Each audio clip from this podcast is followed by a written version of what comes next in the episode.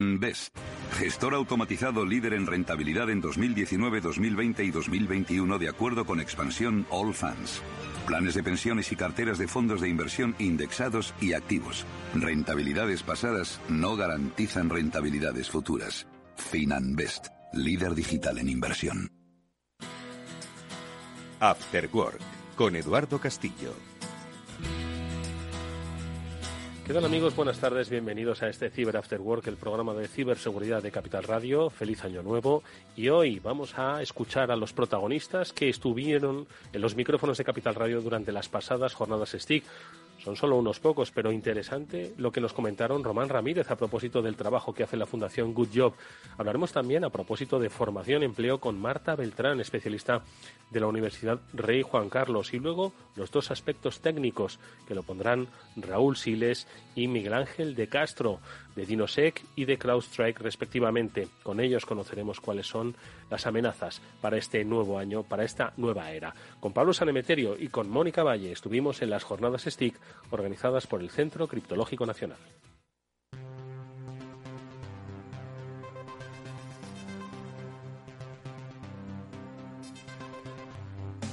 Ciberseguridad 360. Jornadas STIC. Centro Criptológico Nacional. Uno de los espacios que estas eh, decimoquintas jornadas STIC CCN CERT eh, ha dedicado ha sido precisamente al del talento, al del talento inclusivo. En muchas ocasiones hemos oído hablar ya de la Fundación Good Job y su director académico, por otro lado, un personaje de reputación y de referencia en el mundo de la ciberseguridad, que es Román Ramírez, está con nosotros en esta mesa. Román, bienvenido, ¿cómo estás? Muy bien, muchas gracias Eduardo. Hay que recordar que Román, entre otras cosas, es el fundador de la RUTE, que es también otro de los eventos como este, estas jornadas STIC de referencia para el sector de la ciberseguridad. Nos acompañan Pablo Sanmeterio, Mónica Valle para charlar con Román unos minutos en algo que con todas las personas, Román, con las que hemos hablado a lo largo de esta segunda jornada de STIC, es algo patente, necesario, clave. Algunos lo ven como un reto de los, vamos, más allá de lo tecnológico, que es el del talento para cubrir las necesidades que va a haber en el terreno de la ciberseguridad. Eh, con el programa Good Job, con la Fundación Good Job, lo que se hace es tratar de incluir a todos los que puedan dar servicio en ciberseguridad, ¿no? Desde luego, Eduardo. Una, una premisa muy importante que seguimos es que traer diversidad al sector de la ciberseguridad es muy importante y además eh, es fácil de ver. La gente que trabaja en inteligencia, eh, si tiene sesgos o sesgos cognitivos o tiene prejuicios, eh, generalmente lo que va a tomar son decisiones equivocadas aportando inteligencia a una organización. Entonces, tener gente diversa, mujeres, por ejemplo, pero también personas con discapacidad, gente que tiene una visión alternativa del mundo, personas culturalmente distantes, todo eso ayuda a que la labor de inteligencia que es una parte esencial del hacking, de la propia inteligencia, de diseñar inteligencia competitiva, de hacer tantas cosas, eh, sea esencial. Entonces, eh, el programa Include de la Fundación Good Job lo que está consiguiendo es eso, incorporar gente nueva, diversa, con ideas frescas al sector, que son profesionales como cualquier otro, ojo a los que hay que exigirles lo mismo que a cualquier otro. Esto no es un programa buenista de vamos a ayudar a estos pobrecitos que lo necesitan. No, no. Estos son profesionales a los que hay que tratar como a cualquier otro profesional. Y que tiene el objetivo de incluir la diversidad como estrategia de compañías. Ojo, eh, que no es una cuestión de RSC solo. Eso es. Pues Román, hemos compartido una mesa redonda en ese encuentro Include, que bueno, ha estado fenomenal ese encuentro porque se ha explicado todo lo que se ha hecho, tres programas ya bueno, cuatro, estamos en el cuarto que está terminando. Y, te he preguntado en, ese, en esa mesa redonda, Román, que, bueno, ¿qué características considerabas que debían tener eh, esas personas? ¿no? Y me ha gustado mucho la respuesta. Y te lo vuelvo a preguntar, ¿qué características consideras que deben tener? Pues eh, es que la respuesta es un poco la vivencia que hemos tenido muchos, que como yo o como el propio Pablo, en, en ciberseguridad que es cómo aprendimos, ¿no? Ciberseguridad y pues cómo aprendí yo, pues buscándome la vida.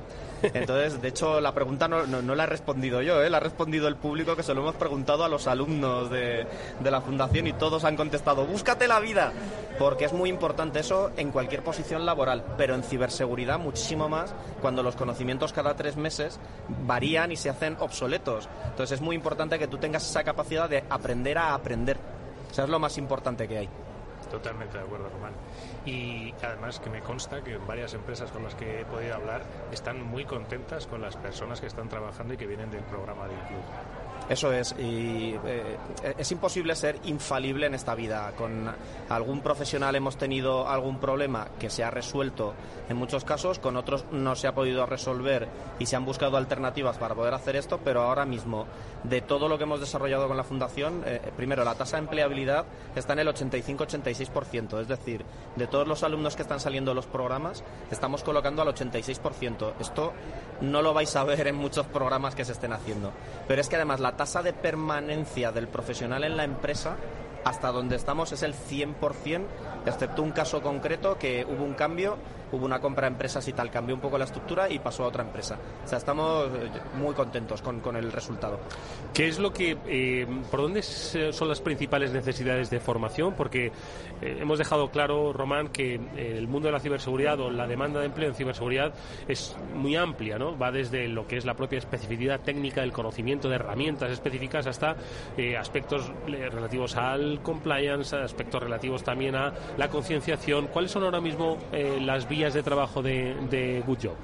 Pues eh, en concreto en el programa de ciberseguridad, eh, la premisa esencial es no darles eh, conocimientos, ¿vale? Y esto lo voy a matizar. En, los modelos de recursos humanos generalmente se habla de los modelos KSA, modelo Knowledge, Skill y Abilities, ¿vale? Entonces los Knowledge son conocimientos estáticos, son datos o técnicas concretas, los skills pues son habilidades que uno desarrolla, ya sabéis que en inglés skills y abilities se traducen como habilidades ¿no? en, en español. Y las abilities es todo lo que es más soft, que tiene que ver con cómo desarrollas tú tus funciones más hard, más técnicas, pero con humanos, colaborando y tal. Nosotros no les damos nada en K, no les damos knowledge, no les damos conocimientos.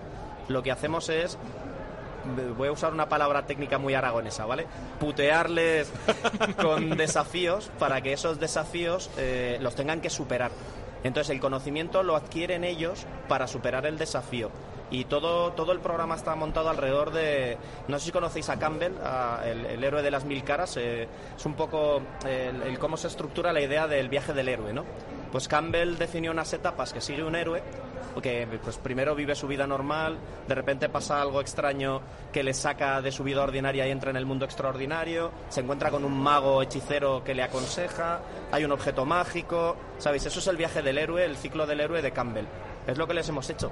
Los hemos sacado de su mundo ordinario, los hemos metido en el mundo extraordinario de la ciberseguridad, les lanzamos desafíos, tienen un adversario que soy yo, que yo soy su enemigo constantemente, yo no les ayudo nunca.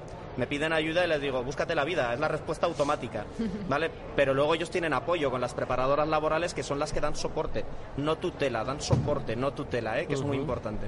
Entonces ellos mismos se van forjando en superar prueba tras prueba, encuentran el objeto mágico y finalmente vuelven al mundo ordinario tras haber hecho todo el periplo del héroe. Entonces es, muy importante eso porque no, no, les damos conocimiento estático, les enseñamos a buscarse la vida. Entonces cosas que hacemos, inteligencia, tanto en OSINT como en HUMINT, hacking, por supuesto, también gobierno, riesgo y cumplimiento. Les hacemos muchas cosas que tienen que ver sobre todo con operaciones de seguridad.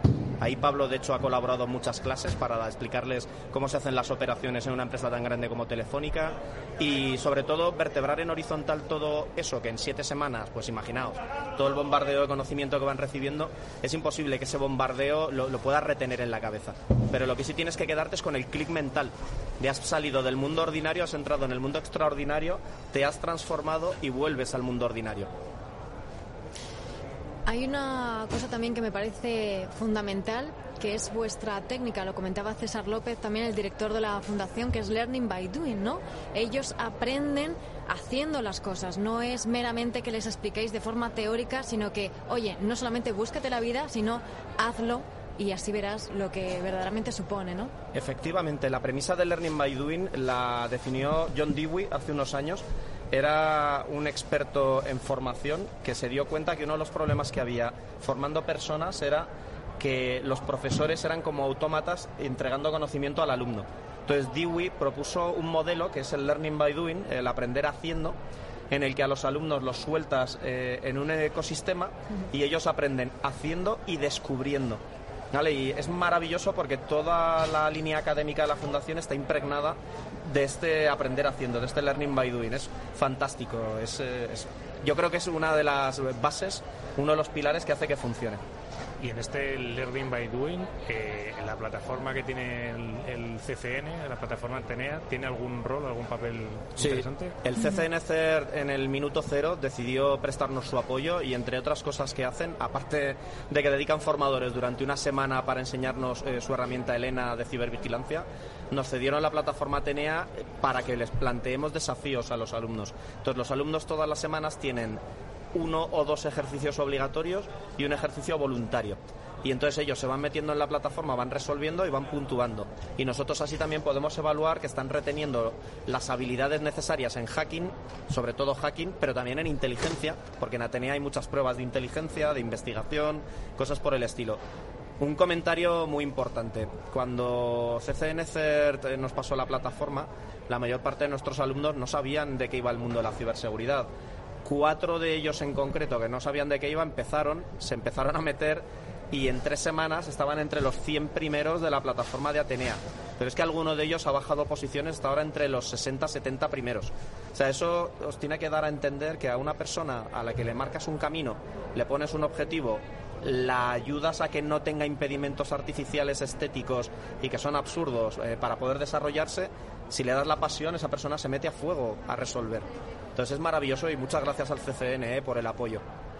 Oye, Román, estáis formando a gente para eh, defendernos de qué amenazas, ¿cómo las ves? Estábamos terminando un año complicado, 2021, que en tu historial, las muescas ¿no?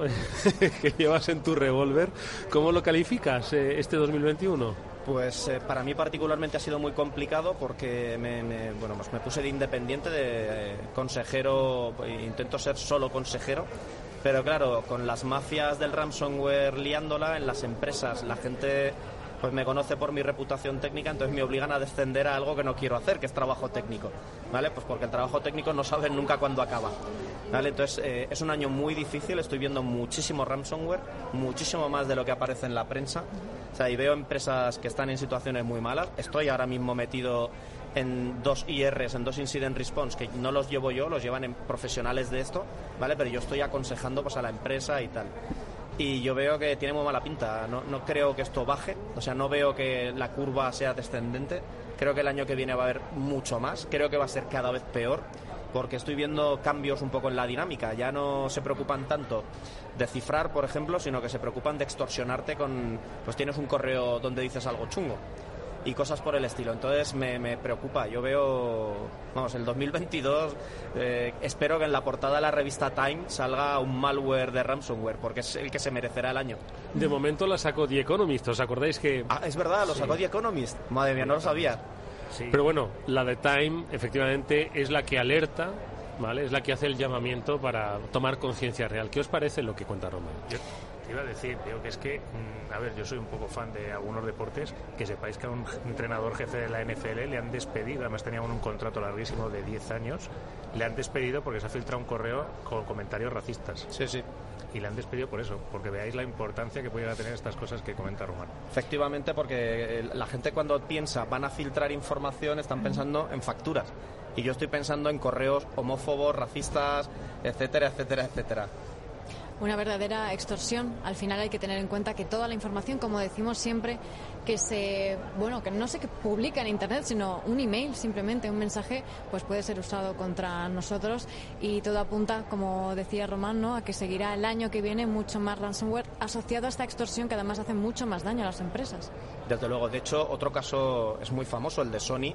Amy Pascal, que era una vicepresidenta de Sony, tenían varios correos, estaba riendo de actores homosexuales de Hollywood, la persona que llevaba toda la línea de negocio de películas de Hollywood con ellos.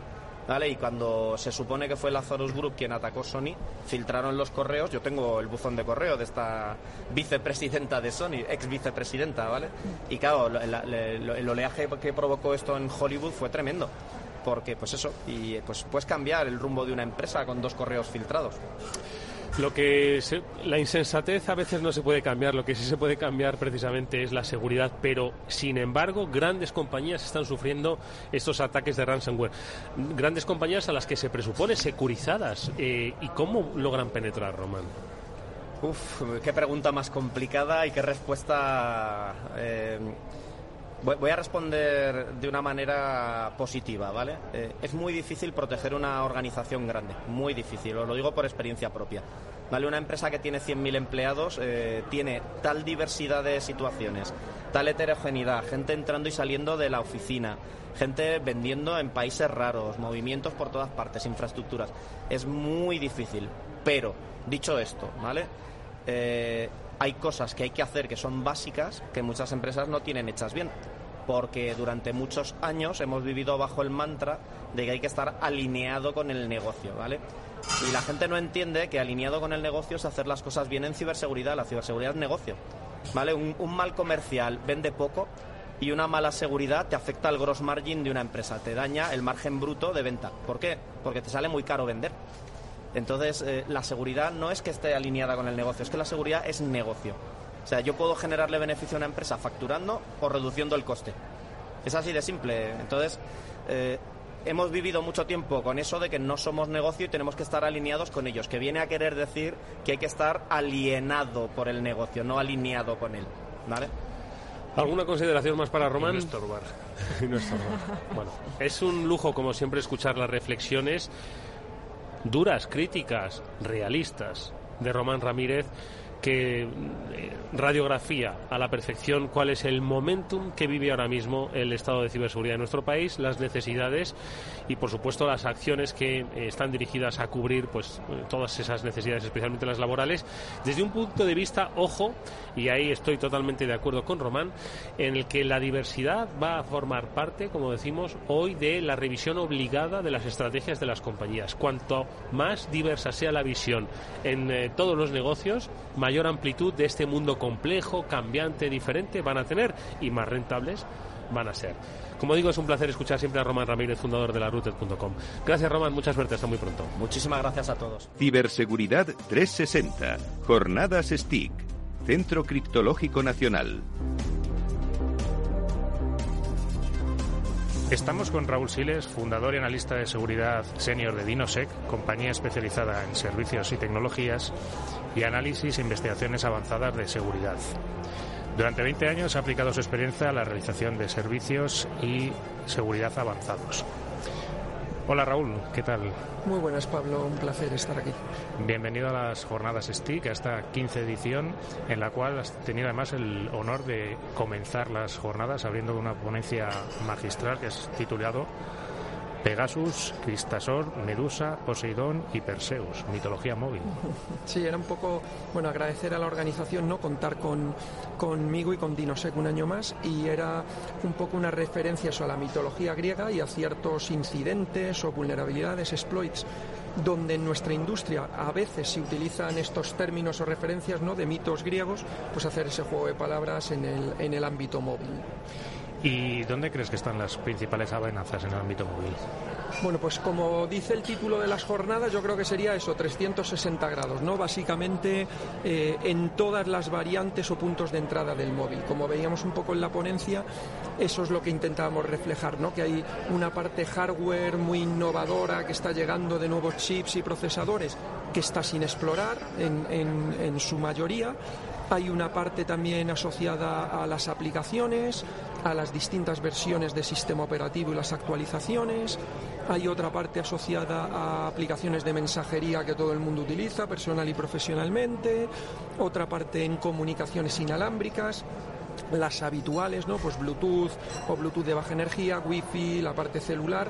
Entonces, al final hay que tener todos esos aspectos. Otra que, que, recuerdo y se me ocurre ahora mismo es el tema de la pantalla de bloqueo, por ejemplo, en el caso de iOS, que, que va acumulando y acumulando vulnerabilidades con los años. Mm. Y a mí particularmente una de las que más, bueno, las que más me llaman la atención son las vulnerabilidades relacionadas con el hardware, porque como bien contabas en la ponencia, no son fixeables o corregibles digamos, eh, mediante una actualización. Claro, ahí hay aspectos interesantes que son tanto desde el punto de vista de vulnerabilidades en componentes hardware que solo son de lectura, entonces una vez que es vulnerable lo es para el resto de su vida y la única solución es cambiar el terminal, como ocurrió con los iPhones y el chip de boot ROM de arranque ¿no? en, en diferentes modelos, tanto hace 10 años como hace mucho menos, un año y medio, un par de años Y luego hay otras muchas vulnerabilidades que estamos viendo en los nuevos componentes de pues, los procesadores neuronales para temas de machine learning, inteligencia artificial o potencialmente en los chips de seguridad criptográficos que aunque sí que son actualizables, eh, claro, eh, no se actualizan de la noche a la mañana y, veíamos un poco ese proceso de alguien la encuentra, notifica al fabricante del chip, pero este a su vez tiene que notificar a todos los fabricantes de los dispositivos móviles que usan ese, ese chip concreto y que eso llegue luego a, a los usuarios finales a través de su Android o su iOS correspondiente. Claro, que uno de los principales problemas son esas ventanas, de esos, esos tiempos en los cuales los dispositivos son, son vulnerables. Me imagino que te hacen muchas veces esta pregunta, pero es que yo creo que es algo que a la, audiencia siempre le, le encanta. ¿Cuál de los dos sistemas es más seguro? Exacto, es la típica, ¿no? iOS o Android, Android o iOS. No, como, como comentaba ayer, porque es verdad que es muy frecuente el querer saber esa comparativa, hay un elemento fundamental y es, tienen muchas cosas en común donde se pueden comparar, pero tienen otras muy diferentes donde no puede haber una comparación directa. Eso hacíamos antes el matiz, ¿no? A lo mejor en iOS te centras más en la pantalla de bloqueo porque tiene una mayor integración y ha tenido más problemas de seguridad y Android menos o más eh, diluido entre distintos fabricantes y variantes de Android y viceversa con Android. No sé, en Android, por ejemplo, tenemos eh, los mensajes que se mandan entre el sistema y las aplicaciones, ¿no? que se llaman intents, algo que no existe en iOS, con lo cual no lo podemos comparar. Eh, es verdad que en los orígenes, y, hablamos eso de 13 o 14 años eh, respectivamente, iOS probablemente era más seguro porque Android venía de un ambiente más de código abierto, un sistema mucho más flexible y con la flexibilidad a veces pues viene también el, el abrir la puerta a vulnerabilidades. Eh, y dicho esto, a día de hoy yo creo que los dos son igualmente seguros, están en un nivel de seguridad muy similar. Y lo demuestra no solo mi opinión, no, sino que estos brokers de vulnerabilidades que están pagando por vulnerabilidades en, en iOS y en Android, pues es cierto que desde hace más o menos un año y medio eh, subió un poquito más Android y, y, las de iOS valen 2 millones de dólares y las de Android 2 millones y medio, o sea que es un, un buen, una buena referencia.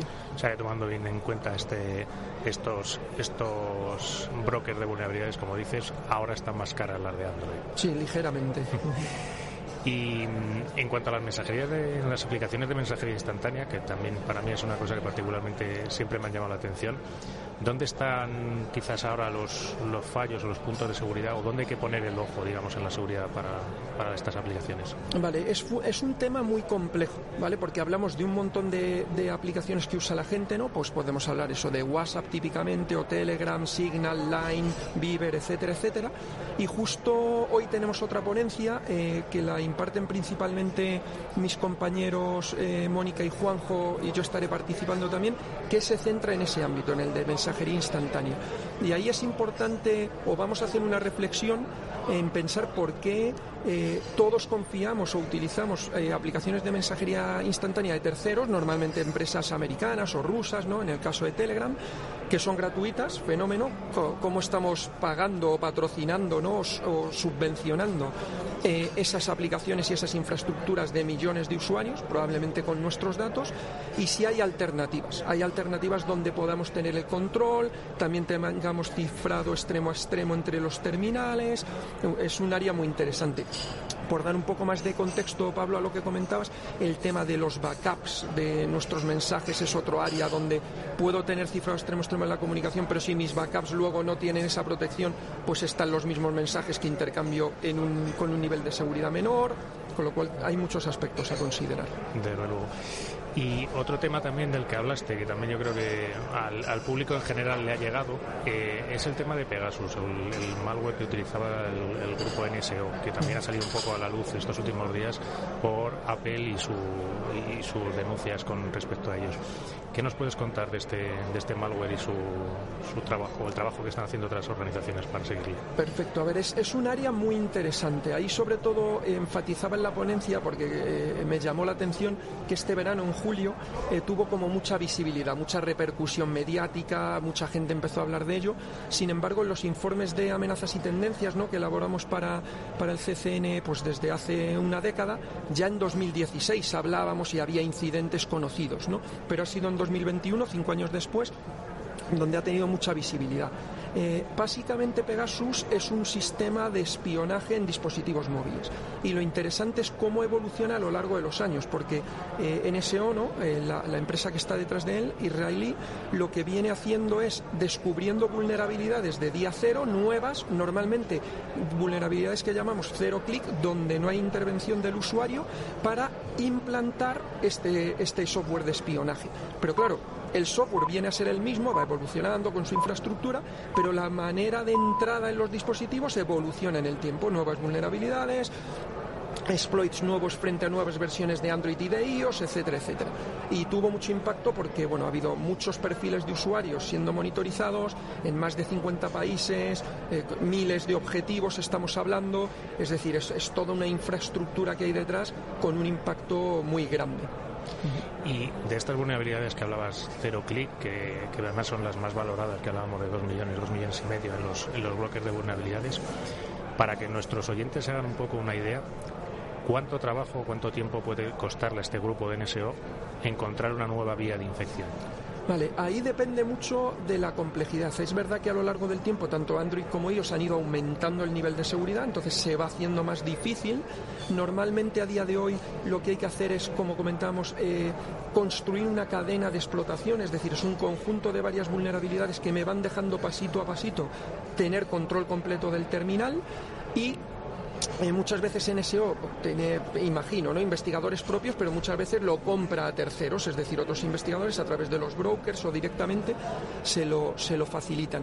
Este tipo de vulnerabilidades es difícil eh, justo decir cuánto, porque depende de cada una de ellas, pero sí podemos estar hablando de rangos de meses, a lo mejor dos, tres, seis meses, donde voy construyendo un exploit que sea fiable, que cuando lo vaya a utilizar no falle, porque quiero tener mucha precisión y éxito en, en lo que es el, el ataque ¿no?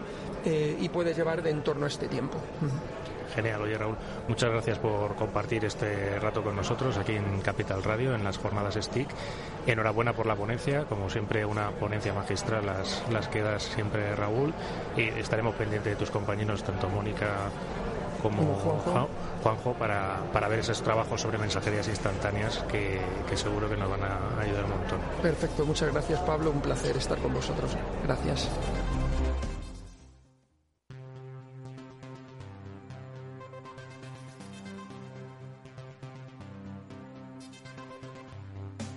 Ciberseguridad 360, Jornadas STIC, Centro Criptológico Nacional.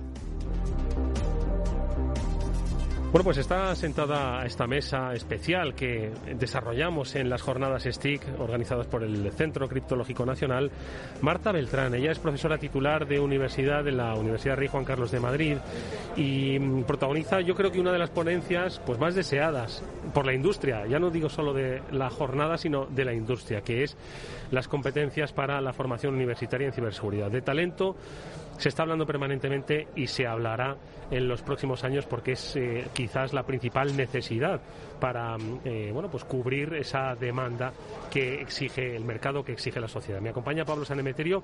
Marta, bienvenida. Hola, gracias.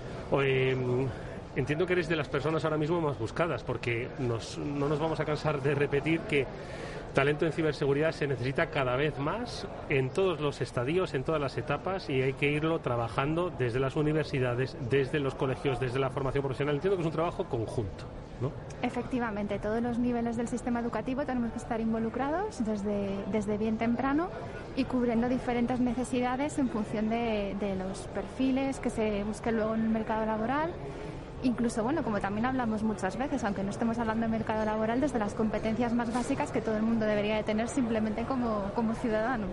O sea, que cada, cada uno tenemos nuestro papel. Hola Marta, bienvenida.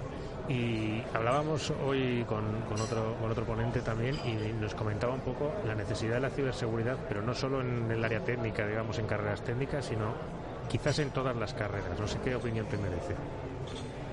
Sí, es, es, lo que acabo de comentar. Hay, hay una necesidad muy clara de unos perfiles muy marcados, muy específicos para cubrir ciertas necesidades del mercado laboral pero empieza a ser algo tan transversal que nos, planteamos incluir eh, unos conocimientos básicos y unas competencias básicas, si no en todas las titulaciones, sí en muchas, por lo menos en las del ámbito científico-tecnológico, un mínimo. Igual que nos hemos acostumbrado a incluir un mínimo hace unos años en ofimática y en manejo de Internet, luego ya nos lo planteamos en programación, pues ahora quizás sea el momento de empezar a plantearnos esa parte de seguridad y probablemente privacidad que debería estar en, muchas titulaciones del catálogo universitario.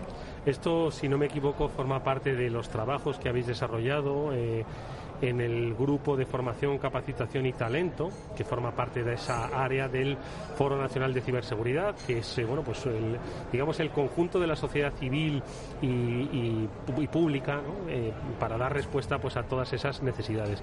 Estáis definiendo un marco competencial que ¿dónde, por dónde se está moviendo ahora mismo es demasiado técnico es, em, es legislativo es eh, también de cultura entiendo que, ocupa esas competencias son son variadas no eh, dentro del grupo lo que hemos trabajado en primer lugar que es el entregable que acabamos de, terminar que es el primero en el que, nos hemos centrado eh, es una herramienta que queremos que sea muy útil para que las universidades puedan definir planes de estudios de títulos específicos de ciberseguridad. Es decir, lo primero que hemos hecho es detectar qué competencias debería tener un profesional ciber en relación con la formación universitaria. Es decir, si una universidad quiere acreditar un grado o un posgrado en ciberseguridad, en el perfil que sea, lo que intentamos darles es un conjunto de competencias de entre las que pueda elegir para diseñar el plan de estudios. Por lo que, lo que estamos viendo es que muchas universidades se encuentran con la dificultad a la hora de diseñar el plan de estudios de que no saben de qué conjunto de competencias partir. Con lo cual, a la hora de escoger asignaturas, materias y programas, se encuentran con la dificultad de que no tienen eh, un espejo en el que mirarse. Cuando diseñas un plan de estudios de matemáticas o de informática, puedes comparar, puedes inspirarte, puedes tener más referencias. En el caso de los títulos de ciber es más complicado. Y lo que queremos es que sea una herramienta útil, un listado de competencias específicas que después de consultar con potenciales empleadores hemos visto que son las necesarias a medio y largo plazo en profesionales ciber. Y de ahí se puede partir para diseñar un plan de estudios universitario, tanto de grado como de posgrado. Fíjate, en eso te quería yo eh, preguntar, porque actualmente la oferta, que todavía sigue siendo limitada, pero sí que empieza pues, a ampliarse, parece que está circunscrita de momento al, al mundo del posgrado, ¿no? una capacitación para ya profesionales en activo. ¿Es importante que también dé el salto a grado? Sí, me alegra que me hagas esa pregunta, porque soy la directora del grado en Ingeniería de la Ciberseguridad, que es el único que hay en una universidad pública ahora mismo en España, que lleva cuatro años abierto. Así que, bueno, yo obviamente te voy a decir que sí, que es muy importante que no nos centremos solo en los posgrados. El posgrado es una herramienta muy útil en la formación universitaria y está claro que nos permite cubrir un gap importante en la formación de mucha gente que tiene perfil científico-tecnológico pero ya muchos países nos llevan ventaja de muchos años y aquí lo estamos comprobando. También hace falta formar a gente desde el principio en ciberseguridad y no con títulos de ciclo corto, no un año o dos, sino cuatro. Gente que aprenda eh, seguridad desde el primer año, desde que pisa las clases, las aulas eh, en primer curso. Y efectivamente, uno de los retos que tenemos por delante es que haya más universidades que se animen a, abrir este tipo de, de títulos de grado, no solo de posgrado, con distintos perfiles dentro del sector de la ciber. O sea que entonces, si, si son cuatro años, este año vamos a tener la primera promoción de ingenieros en ciberseguridad. Efectivamente. En junio, si todo va bien, bueno, y, todo irá bien porque tenemos alumnos muy buenos y sí que tenemos un grupo que va a curso por año porque claro es, es un título de ingeniería y es duro con lo cual no, no, todos van a ir a curso por año pero efectivamente ahora justo hacemos los cuatro años con lo cual en junio tendremos los primeros egresados. Y Marta, comentabas antes las competencias un poco que, debe tener esta, esta formación. Eh, ¿Cuáles destacarías o cuáles crees que son un poco las, las competencias necesarias para un ingeniero en ciberseguridad? Pues a ver, el marco de competencias no va asociado a las ingenierías. El marco de competencias lo hemos trabajado en 10 áreas distintas. Con lo cual, eh, algunas son más técnicas de arquitectura, de análisis, de detección y respuesta, pero otras tienen que ver con otros perfiles, responsabilidad y dirección, auditoría, formación, concienciación y sensibilización. O sea que hemos intentado cubrir todo el espectro. Y, lo que hemos hecho es identificar competencias específicas asociadas a cada una de estas áreas. Una cosa muy importante, porque el marco de competencias que se ha definido en el foro parte de una consulta a los futuros empleadores, es que hemos detectado que no solo las competencias específicas en cada una de estas áreas son importantes, sino que también lo son ciertas competencias básicas o generales que no deberíamos poner las que se ponen habitualmente en todos los títulos científico-tecnológicos.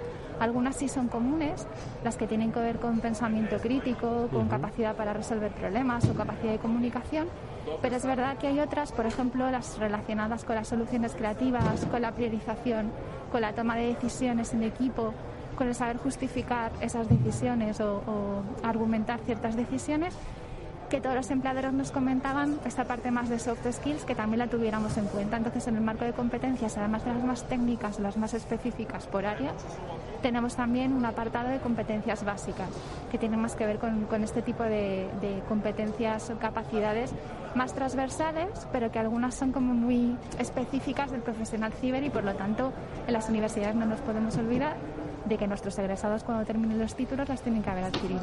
Oye, ¿y las empresas a las que habéis consultado cuando os dicen, oye, mira, nosotros necesitamos este perfil? ¿Cuál es ese perfil? CISOs, expertos en compliance, eh, programadores. ¿Hay un perfil definido, digamos, bueno, varios perfiles definidos que son los que más están demandando ahora mismo?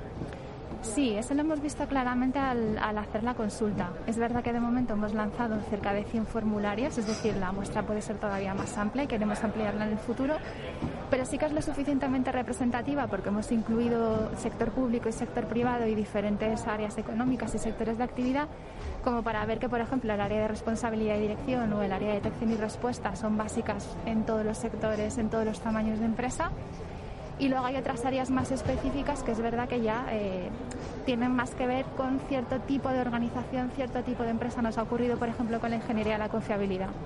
La parte de privacidad tiene eh, mucho peso en aquellas organizaciones que trabajan con datos personales, por ejemplo, y la parte de safety con infraestructuras críticas o con organizaciones que tienen una parte industrial. Entonces, esa es muy importante, pero ya no para todas las empresas, sino para algunas en concreto. O sea que la, consulta que hemos hecho nos ha permitido ver qué áreas son más transversales y más buscadas o más deseadas por más o menos todas las organizaciones y qué otras son muy importantes pero solo para sectores muy específicos o, muy concretos. La formación aquí dentro del, del, centro criptológico también es un área de, de importante trabajo. Y, y, es por ello que tienen pues el portal de Atenea, que no sé si lo conoces, y, sí. y similares. No sé si este tipo de retos o, o, o trabajos tecnológicos son alguna de las competencias o áreas que puedan llegar a entrar dentro de la parte de la universidad.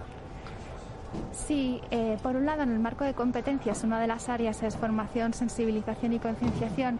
Y ahí hemos visto que es importante cada vez más que haya perfiles profesionales capaces de formar a otros profesionales, ya que es un campo en el que la formación continua es, es básica.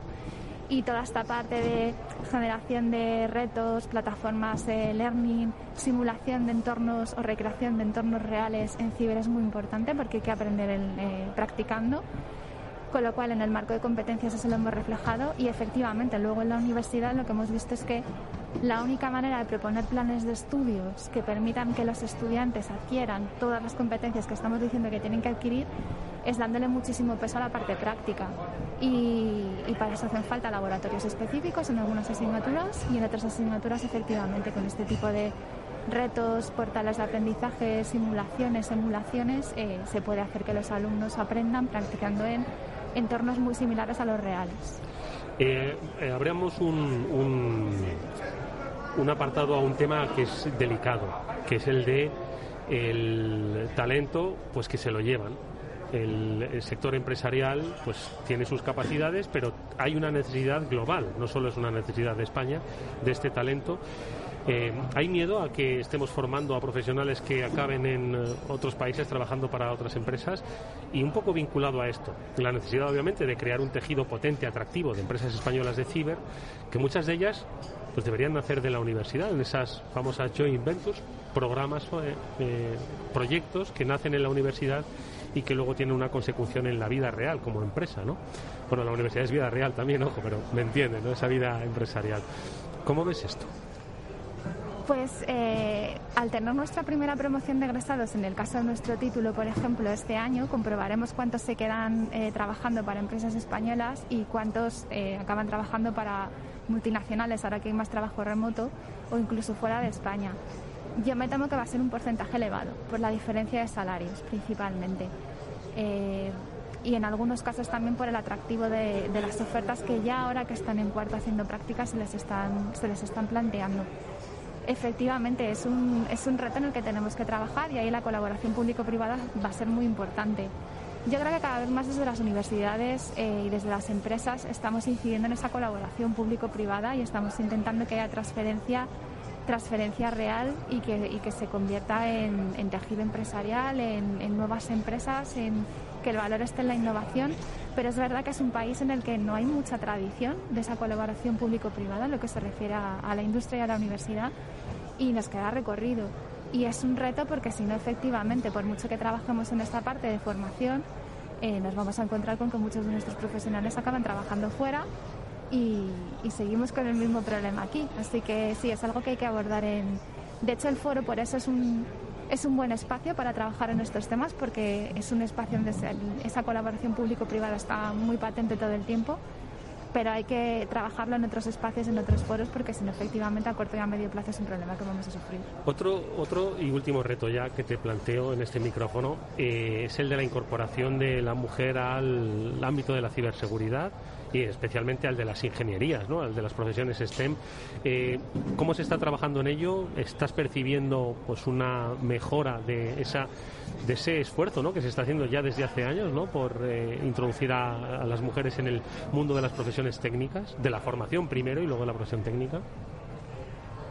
Pues he de decir que soy pesimista porque estoy en el día a día y como estoy en el día a día veo la evolución que estamos teniendo en estos últimos años. Yo llevo 20 años en la universidad y desde que entré hasta ahora las cosas han empeorado bastante. ¿Han empeorado? Sí, sí, han empeorado bastante. Eh, la verdad es que hay un trabajo muy, casi diría a nivel individual o particular, porque hay eh, mucho desde la universidad y desde los centros educativos de eh, búsqueda de referentes, de búsqueda de motivaciones, de modelos eh, nuevos y diferentes para intentar un poco terminar con los estereotipos que muchas veces son los que hacen que la gente joven piense que una carrera determinada profesional no le, no le apetece o, al contrario, que le apetece mucho. Entonces hay iniciativas que son eh, de alabar, muy vocacionales, muy de gente que lo está intentando por todos los medios y si una cosa no funciona de otra manera. Instituciones que se están involucrando mucho y que están apoyando mucho. Pero creo que el problema está es más de base. Creo que es un problema más que tenemos como sociedad y ahí ese tipo de iniciativas tan concretas, tan específicas, pueden ayudar en momentos puntuales o en casos puntuales de, chicos y chicas concretos a los que llegas en un momento con una charla, con un proyecto, con una actividad. Mm pero no, no nos ayudan a evitar el, problema que tenemos de base, que es un problema, yo creo, principalmente de estereotipos. El estereotipo de lo femenino, y no lo estamos cambiando precisamente, y el estereotipo que tiene que ver con el profesional tecnológico, que tampoco lo estamos cambiando. Creo que se están extremando, de hecho, los dos. Y claro, se están alejando tanto que es muy difícil eh, que las cosas mejoren. Yo estoy contenta con las cifras que tenemos en el grado. Estamos teniendo alrededor del 20% de, de, chicas en, cada una de las promociones. Pero es que son datos muy buenos para lo que esperábamos, en comparación, por ejemplo, con lo que hay en los posgrados, que en algunos posgrados directamente eh, estamos hablando de un 0% de mujeres, en posgrados de CIBE. En el grado estamos alrededor del 20% con mucho esfuerzo y trabajando en muchas áreas distintas, eh, con todo tipo de proyectos, pero veo complicado que en los próximos años subamos de esos porcentajes, porque ya digo, creo que es un problema más de, de base que hay que trabajar a otros niveles. Bueno, el grado tiene un referente que es su directora. Ella es Marta Beltrán, que es profesora titular de Universidad de la Universidad Rey Juan Carlos de Madrid y es la directora del grado en Ingeniería en Ciberseguridad de esta universidad pública. Marta, mucha suerte para el futuro, para esos grandes retos. Hasta muy pronto. Muchas gracias. ¿Qué es ir más allá? Con Arval podrás llegar donde te propongas de la forma más sostenible y darle a tu empresa todas las soluciones de movilidad que necesite asesorando con las mejores opciones de movilidad para las distintas necesidades de tu flota, con vehículos electrificados, bicicletas, coche compartido. Arval, la transición energética arranca aquí. Más información en arval.es.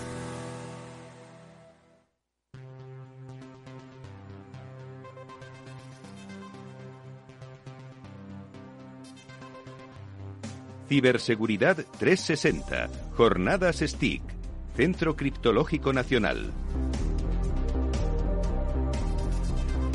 Nos encontramos con Miguel Ángel de Castro, que es experto de CrowdStrike, que acaba de pronunciar su ponencia con un nombre inquietante, a la par que interesante, España en el punto de mira.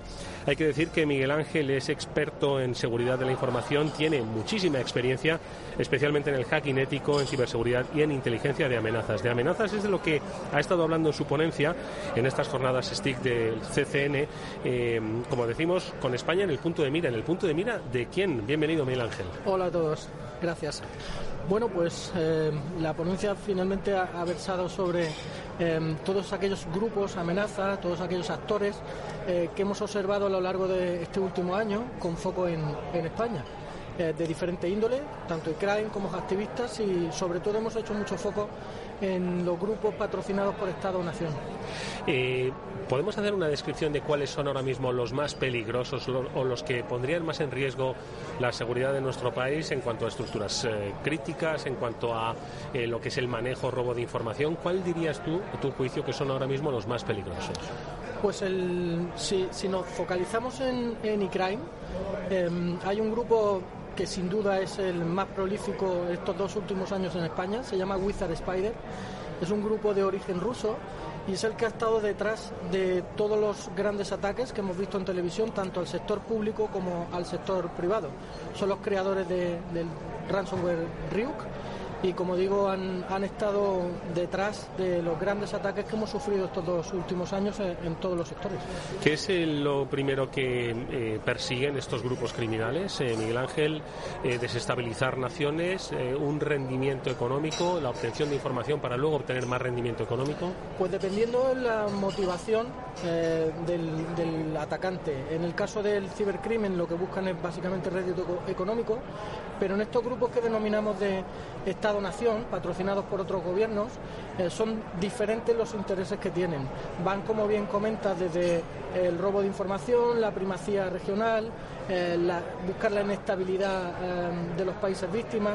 En este caso tenemos países como Rusia, China, Irán o Corea del Norte, que son los que hemos comentado en detalle hoy y los que tienen mayor foco y hemos observado operaciones de diferente calado eh, a, lo, largo de este último año. Eh, ¿Se dirigen a España en concreto? ¿Se dirigen a la Unión Europea como a España como miembro de la Unión Europea? ¿Qué es lo más peligroso que crees que nos podría pasar de estos ataques? Este, este tipo de grupos eh, no tienen un foco específico solo en España, tienen un foco más global. Eh, si bien también los observamos en nuestro país, eh, si hablamos de Rusia, ellos tienen un permanente conflicto y una lucha contra la OTAN, por lo tanto cualquier país miembro de, de la OTAN puede verse afectado y de hecho se ve afectado por este país. China, eh, que tiene grandes intereses en el robo de la propiedad intelectual, en todo lo relativo a tecnología de comunicación, a tecnologías cloud y demás, lo mismo, eh, tiene gran foco de, actuación. Luego hay países como Corea del Norte eh, que tienen una doble vertiente, buscan por un lado realizar operaciones en el ámbito militar, pero también en la generación de divisas. ¿no? Eh, al final buscan el mantenimiento del régimen, esa primacía regional y van a aprovechar eh, cualquier tipo de ataque que les permita la consecución de sus objetivos. Eh, hay, hay países como Irán, que es curioso, que han cambiado mucho su, su foco y eh, estos últimos años se han observado operaciones contra diferentes agencias aeroespaciales en Europa, eh, sobre todo con países que tienen ahora mismo eh, misiones en, vuelo, por así decirlo, eh, y buscan lo que llamamos ataques de, doble pulso. ¿no?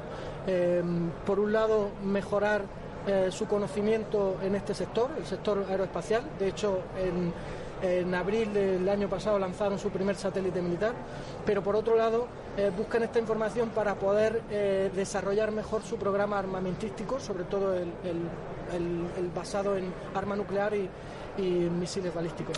Eh, entiendo que eh, la diplomacia no puede acabar con esto, por lo tanto tiene que ser la tecnología la que acabe con esto, ¿no?